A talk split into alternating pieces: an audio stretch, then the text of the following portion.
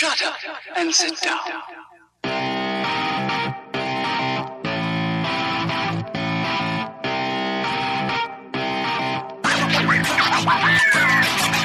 I'm Dr. Corbin Weaver, an OB-GYN resident. I'm Dr. Katie Wyatt, and I'm one too.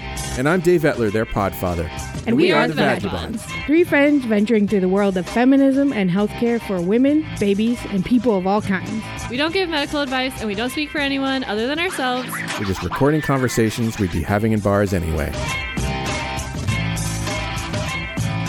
Hello, everybody.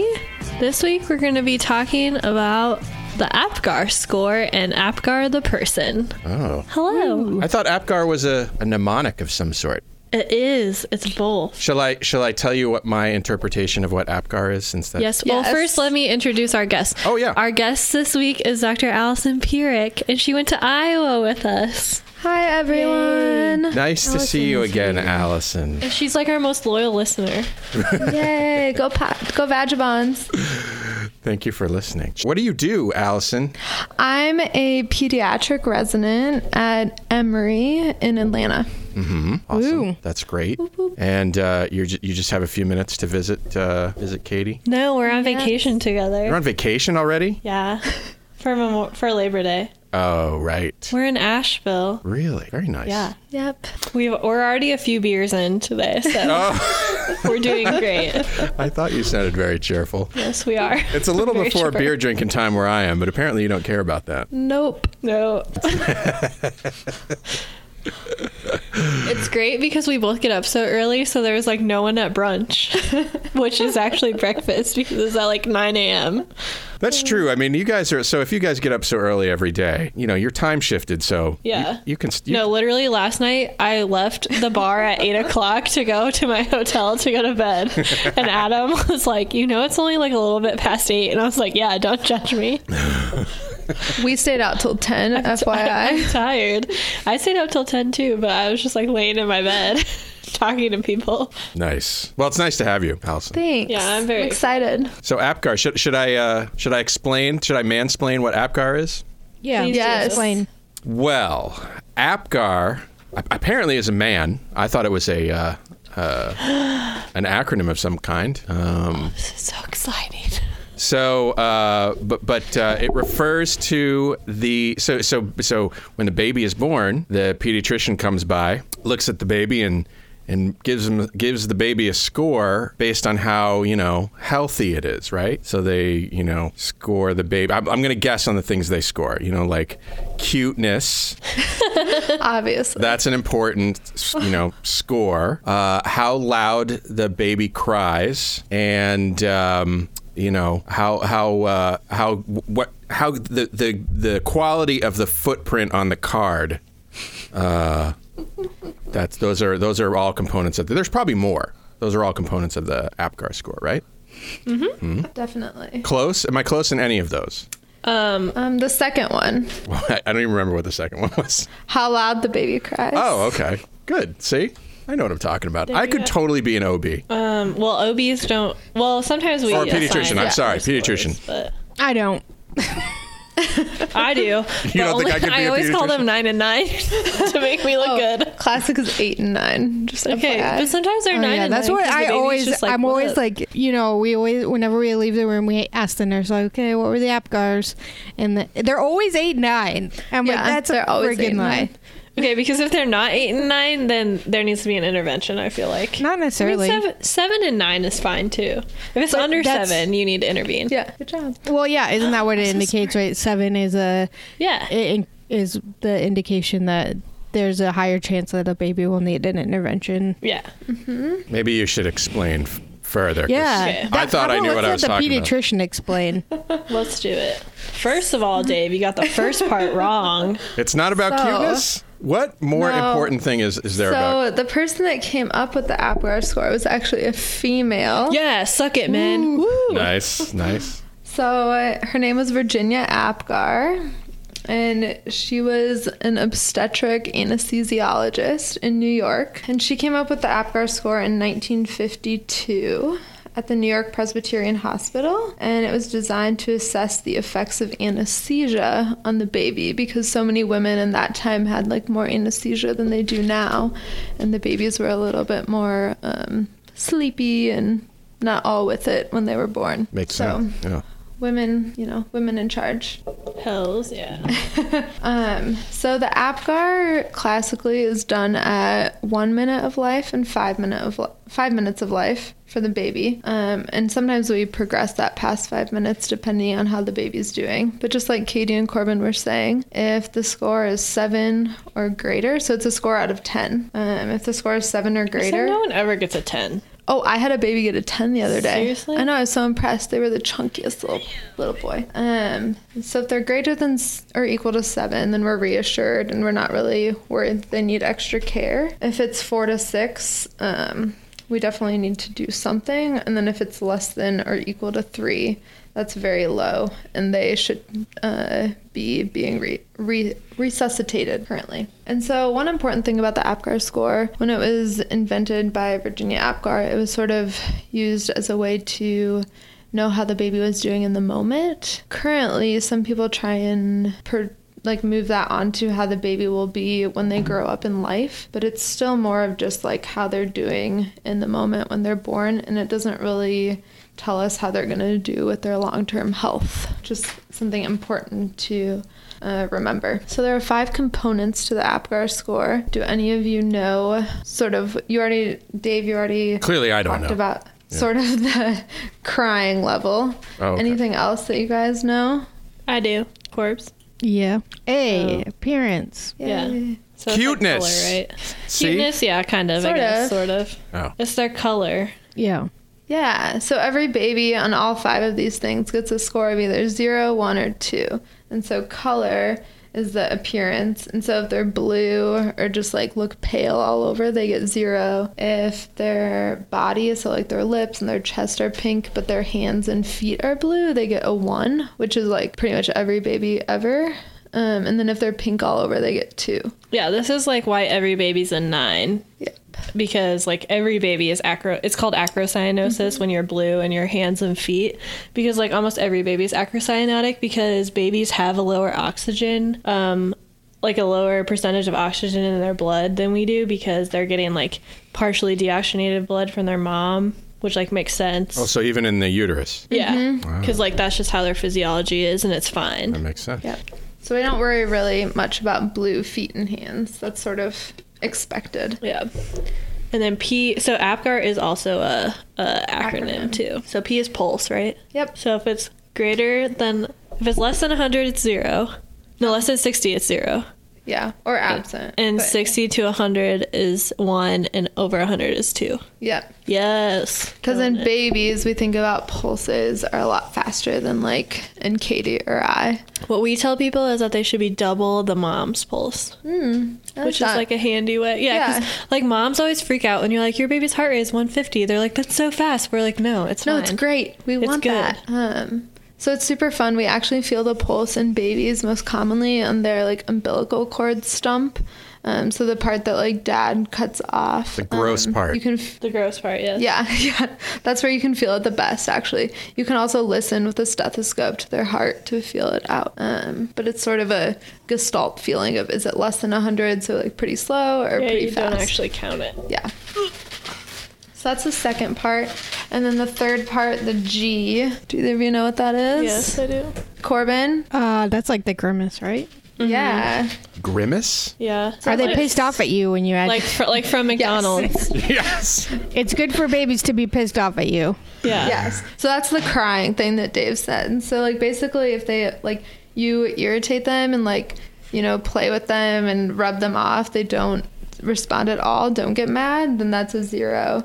If they grimace or like cry or get irritated with suction, so if you like put the bulb suction in their mouth and nose and they cry, or you like rub off their whole body and they cry, then that's a one. And if they cry just like by you touching them, basically, that's a two. So when you're you're you're rubbing them automatically just to clean them off. So That's that's the point where you but you. also to stimulate them. oh, okay. So if it takes like little stimulation and they're crying, or if they like come out crying, basically that's like a two. Hmm. But if they like need a little extra, That's extra what I. That's what I do as an OB until the the nurse comes over. I just rub their back and stuff. and Yeah, rub their what I do feet. yeah. Yeah, they Yeah, don't like the feet. I flick their feet. Yeah. Because I mean, and you also want to rub them off so that you get all the like The fluid off. off. Yeah. because that keeps them cold, and you really want the babies to be like warm because they can't keep their body temperature up on their own.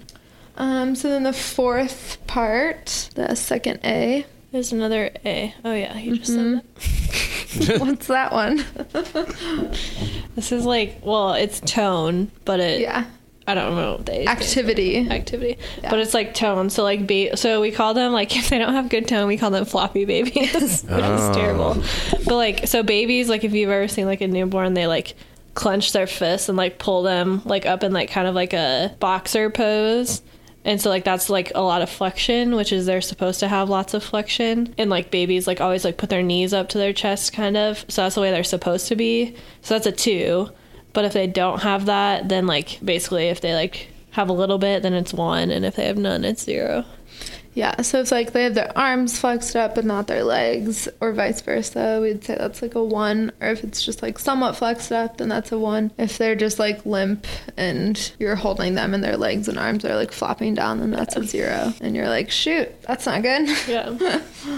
I always assumed they were just trying to get back into that fetal position. yeah. Kind of, yeah. No, that's a good one. Because even when you like swaddle them after they're born, they still want to like They just keep wanna their s- arms close to them. Yeah, they just wanna scrunch like, up. They up just wanna- their chest. It's yeah, it's not so much. It doesn't really na- matter. I mean, as far as the APGAR scores, score goes, like why they do it, but more so that they can do it. You know, Yeah. like that's what babies will try to do, and if they aren't doing that, like that's a problem, sort of thing. And then the last part is um, the R, so that's about respirations and about their like effort to breathe, basically. Mm-hmm. So that's back to the crying. So if they cry when they come out and they're like you know just crying on their own, then that's great. That's a two because if you're able to cry, breathing. then you can breathe. so that's great. If they have like irregular crying or irregular gasping, like then that's a one because it's not totally normal. Um, and if there's no effort to breathe at all, then that's a zero. And that's when you're like, okay, we need to help this baby. Well, uh, it's kind of a stereotype, maybe one that's fading, but you know, the baby comes out, doctor holds the baby upside down, spanks him on the butt. I don't think that's done anymore, is that? I don't remember that happening. Well, You apparently, accomplish the same. Well, you that today's version of that is when you rub their back and their their feet. Oh, okay. except apparently our MFM still it's such a does that, great. I, there's something really um, compelling though about that. Ab- About that image, I think y'all should. have Yeah. I think y'all should have kept it, but whatever. I guess it's a little bit abusive. Yeah, I don't hold know. the baby up by its Babies are too leg slippery. and- I'd be afraid I was going to drop it. Yeah. yeah, babies are very slippery, Yes. Yes. they're slimy. and especially the big ones. Mm-hmm. That would be a little precarious. Yeah. If you've got a Or ten the pound little baby. ones that aren't doing well and you're worried about. Yeah.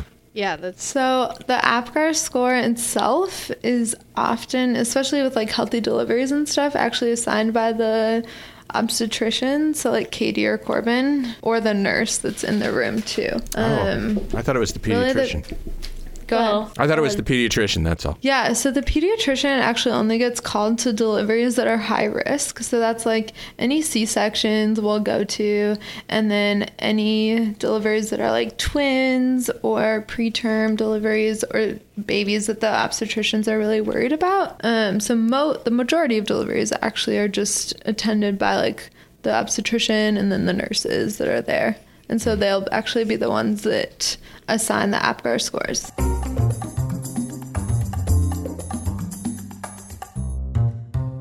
I had a couple of like random facts that were interesting to me. There are six causes of very low APGAR scores, so meaning less than or equal to three, that we would really worry about. And so I have those six causes, but was just wondering if you guys could think of some of them too. Mm. Fetal anemia. So like hypovolemia or uh, like maternal hemorrhage too, which could all cause anemia. So yeah, that's one. Uh, I'm gonna guess substance use by the mother.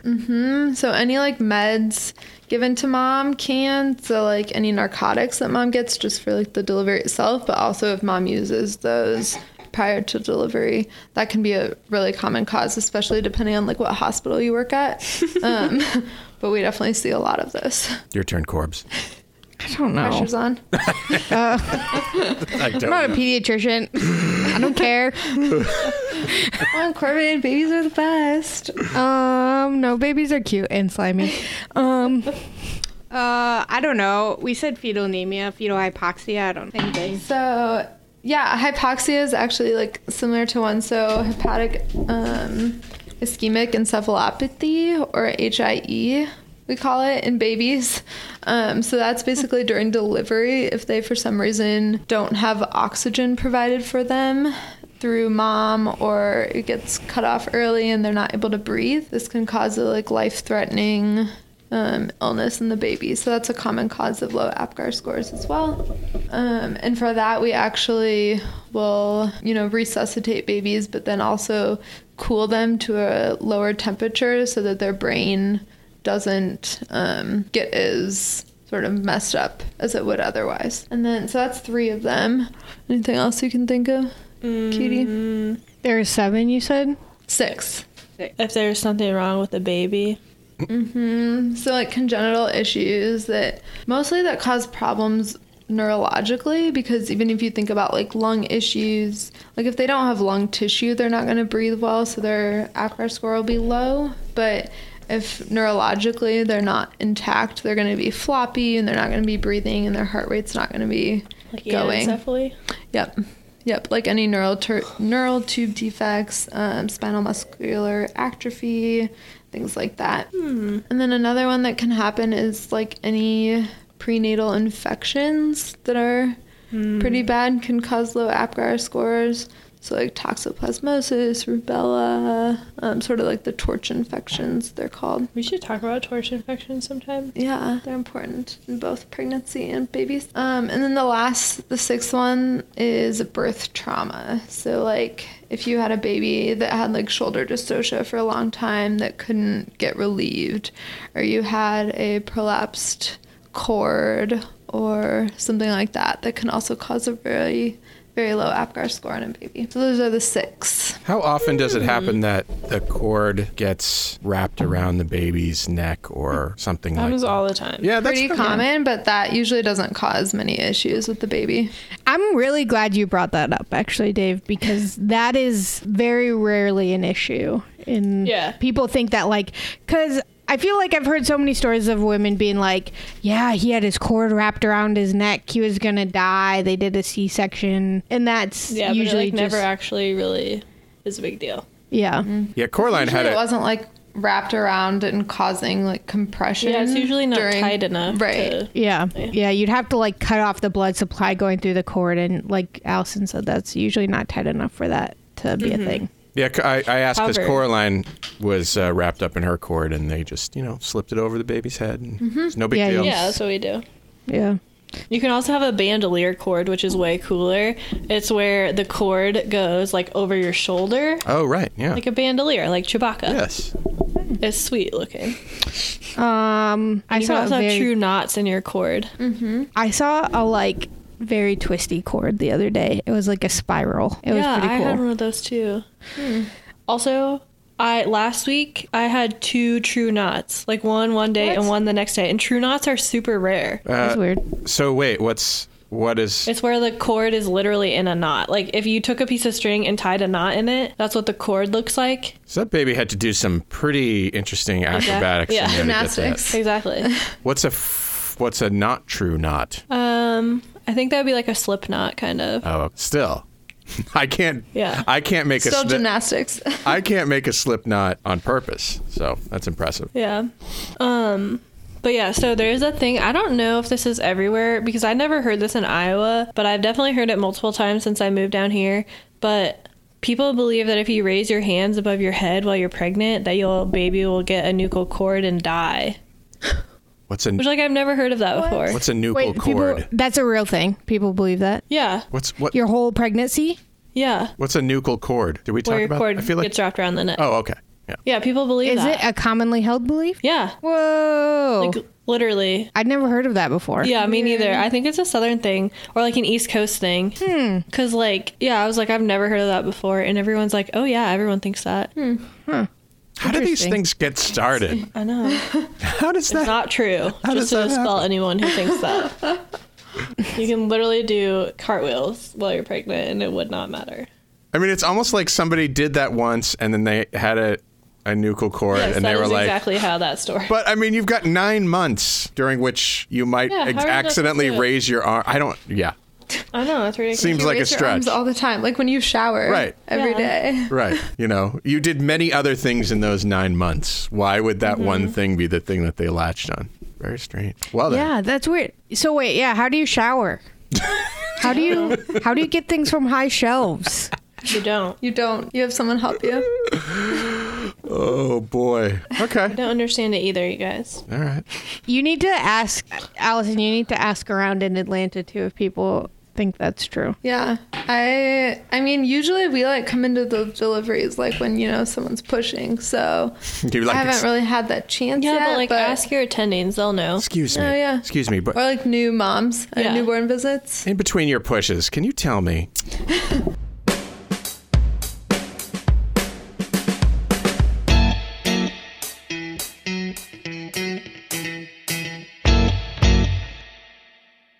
So I'm on nursery right now, so I see a lot of like deliveries and APGAR scores. The biggest thing that I've taken away is that like physicians themselves don't really care about them as much um, as I thought they would. And it's more of like it's a number assigned to the baby after the fact, after they're like doing okay and either breathing or you know having help already performed for them. Um, but it's a good number just for like other people to realize how they were when they were first born and how they were doing and any um, hypoxia or like low oxygen that they had right away. Actually, yeah, I can imagine that, you know, like i- i- in the moment, you're just, I never thought about this before, but in the moment, you're not like, you know, worrying about the score. You're like looking at the baby and going, oh, this baby is pale, is pale or blue, and we got to Right. fix that like right now. Um, Yep. Yeah, I mean, neonatal resuscitation is um the only reason I know this is because I'm NRP certified.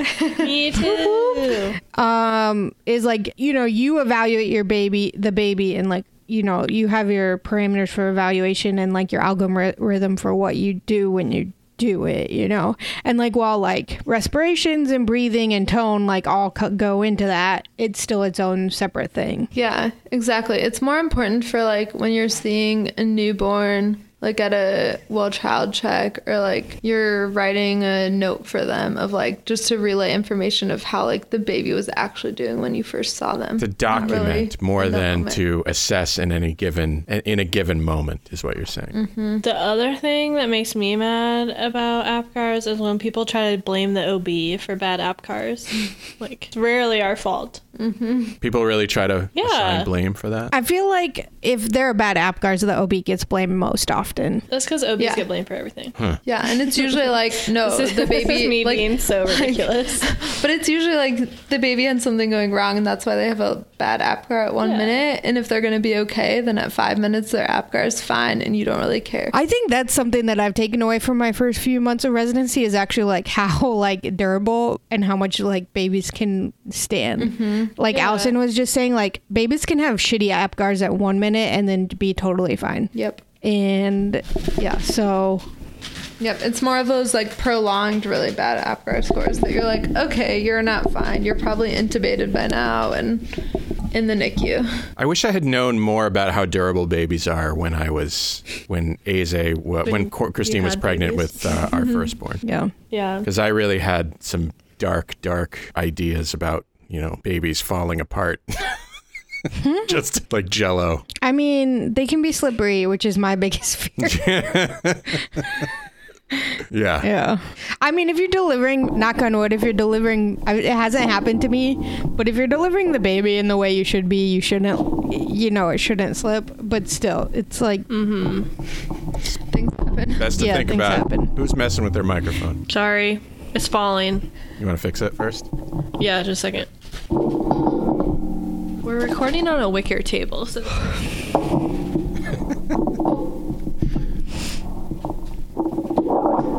Where are you? You said you were in uh, Asheville, but wh- what?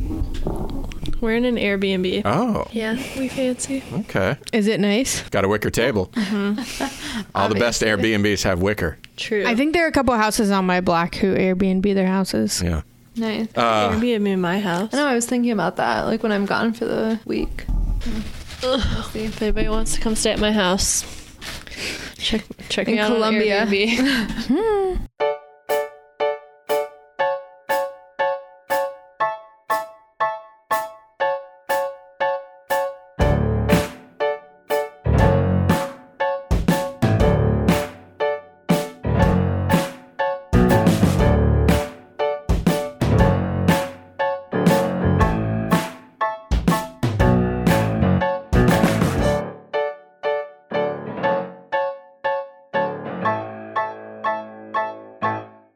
Dave, what's your news? I was interested in a uh, f- article on Forbes.com uh, that, that des- describes the efforts of Zana Africa. It's an organization founded um, and based in Kenya, which seeks to give women and girls the tools to be confident and able to live their lives free of the problems that menstruation causes them. It's founded by a woman named Megan White Mukuria. I think I'm pronouncing that right. And, uh, you know, so in Kenya, if you don't know, uh, two out of three girls don't have access to menstrual health product. And it means they uh, turn to homemade articles like, um, you know, I don't know. I'm not really sure. They didn't say what they turn to, but I'm assuming, you know, um, anything that's slightly absorbent. Um, and these things aren't nearly as effective. They can lead to infection. Um, and in Kenya, menstruation often causes girls to skip school. Um, also, one in 10 girls have had sex in order to get pads, so transactional sexual relationships. So these are all an issue. I mean, if you're if you're skipping school, you can't get educated. If you can't get educated, you you um, are um, more likely to be poor um, as a result. Um, so anyway, the name Zana Africa is derived from the Kiswa- Kiswahili word for tools. They want to give girls tools for um, basically um, improving their lives. Um, their their philosophy recognizes that uh, puberty is a sort of a critical moment for girls, during which it's important to help and support their reproductive their reproductive health and hygiene. Um, they want them to understand their bodies and their ability to confidently move through um, adolescence without compromising their education and their quality of life. So I thought that was. Uh, an interesting, an interesting article. Uh, by the way, Yeah. a, a fifth of Kenyan girls between 15 and 19 are pregnant, and 60% drop out of high school. Um, And adolescent girls account for two thirds of new HIV infection Wow. in Kenya. So it's a big deal. Uh, health education and reproductive education, and it's not getting done. I mean, You know, these are taboo topics in Kenya. Um, they aren't discussed at home or in schools. Um, so they're they're working on these things. yeah, that's crazy. That's good though. Did you guys uh, did you guys feel adequately educated during your your uh, uh, uh, pubescent years? I would imagine you probably did. Mm. Think back. Think way back. No, like one- I no one did, really but- talked to me about it either. Yeah. Yeah, but you know, Pick it up though. yeah, I think it's not really as. I mean, we did grow up in a somewhat different time though than what it is now around these issues. Like, I feel like periods were still pretty taboo when we were that age. I don't know how you guys feel about it. It really, I think, depends on your family. Mm-hmm. And whether they're willing to talk about it or not. Yeah. And like I feel like I don't know, growing up in Iowa City, I feel like people were very open, just and talked about anything. So Republic of Johnson was- County, Yep, exactly. So much more liberal, nice. um, and open about stuff. I, I find. Yep. definitely. Um, there are some other things uh, that Zana Africa does. The Gates Foundation has been involved since 2011, um, and so their involvement is to help fund the manufacture of modern sanitary pads and the creation of a sort of uniquely African pad brand, um, which is important for changing minds. You know, like it seems like a superficial thing. Oh, they got a brand. Everybody's got a brand these days, but you know, when you're when you're conducting a uh, what, what would you call it? A, a, a, a an intervention on how the public perceives a certain topic, sometimes you have to brand these things so that it's acceptable and, and so that people will Yeah. talk about it more. They're also helping to develop health education programs to go along with the pads. So basically, rolling out these education programs alongside the pads themselves. So the pads are a part of it, they're delivering a message. Um, more recently, the Gates Foundation awarded them a $2.6 million research grant to test the impact of the of Zana Africa's education programs and their pads on girls' health, safety, and education. And uh, you can look forward to us talking about this maybe more in August of 2019 when the results of that study called the NIA project comes out then. There you go. I think someone actually posted on the Short Coat uh, podcast, not a sponsor, um, But a friend of the show. a friend of the show, uh, like po- website of that like doctor in Dallas who is trained at the University of Iowa Med School, What? who wrote into. I um, just got this message like- today. Yeah, Dallas Medical Society, because they're talking about how women, the gender pay gap in medicine, and he was like, women get paid less because they work less hard. They w- yeah. Who was this? Excuse They me. work less hard. They see fewer patients. They uh, I so Yet every study shows that we do better patient care. I, I wasn't going to mention it because I didn't have I didn't have a t- time to like look into this thing, but I was pretty shocked um, by that statement. And it's so bald too. Like like there's no like I don't know this person who said this. I mean, even though they you know even though uh, graduated from the university, I, I don't have no memory of this person at all. But to be like, yeah, my name is so and so, and this is what I believe. This backwards notion that I have is what I believe is like crazy talk to me. Mm-hmm. I don't know. Maybe it's better to have it out there than to be secretive about it. Well, and then he was all like, I didn't know that that was going to be pub- uh, published. I'm like, so that makes it better? Yeah, that doesn't. Oh, make he didn't okay. know that he was talking to a reporter. Yeah. I hate when people say that. That's not that's not an excuse for your backwards belief. Ding dong. I, I don't like to use that kind of language. I'm just very ashamed that he's from Iowa. Me too. Yeah. Yeah. I did. But also, Steve King is from Iowa, so Weird.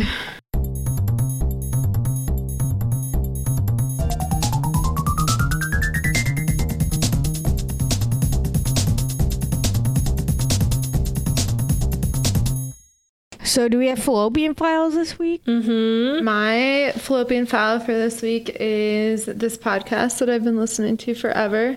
It's called Wine for Normal People. Mm. If you know me, I'm a big wine fan.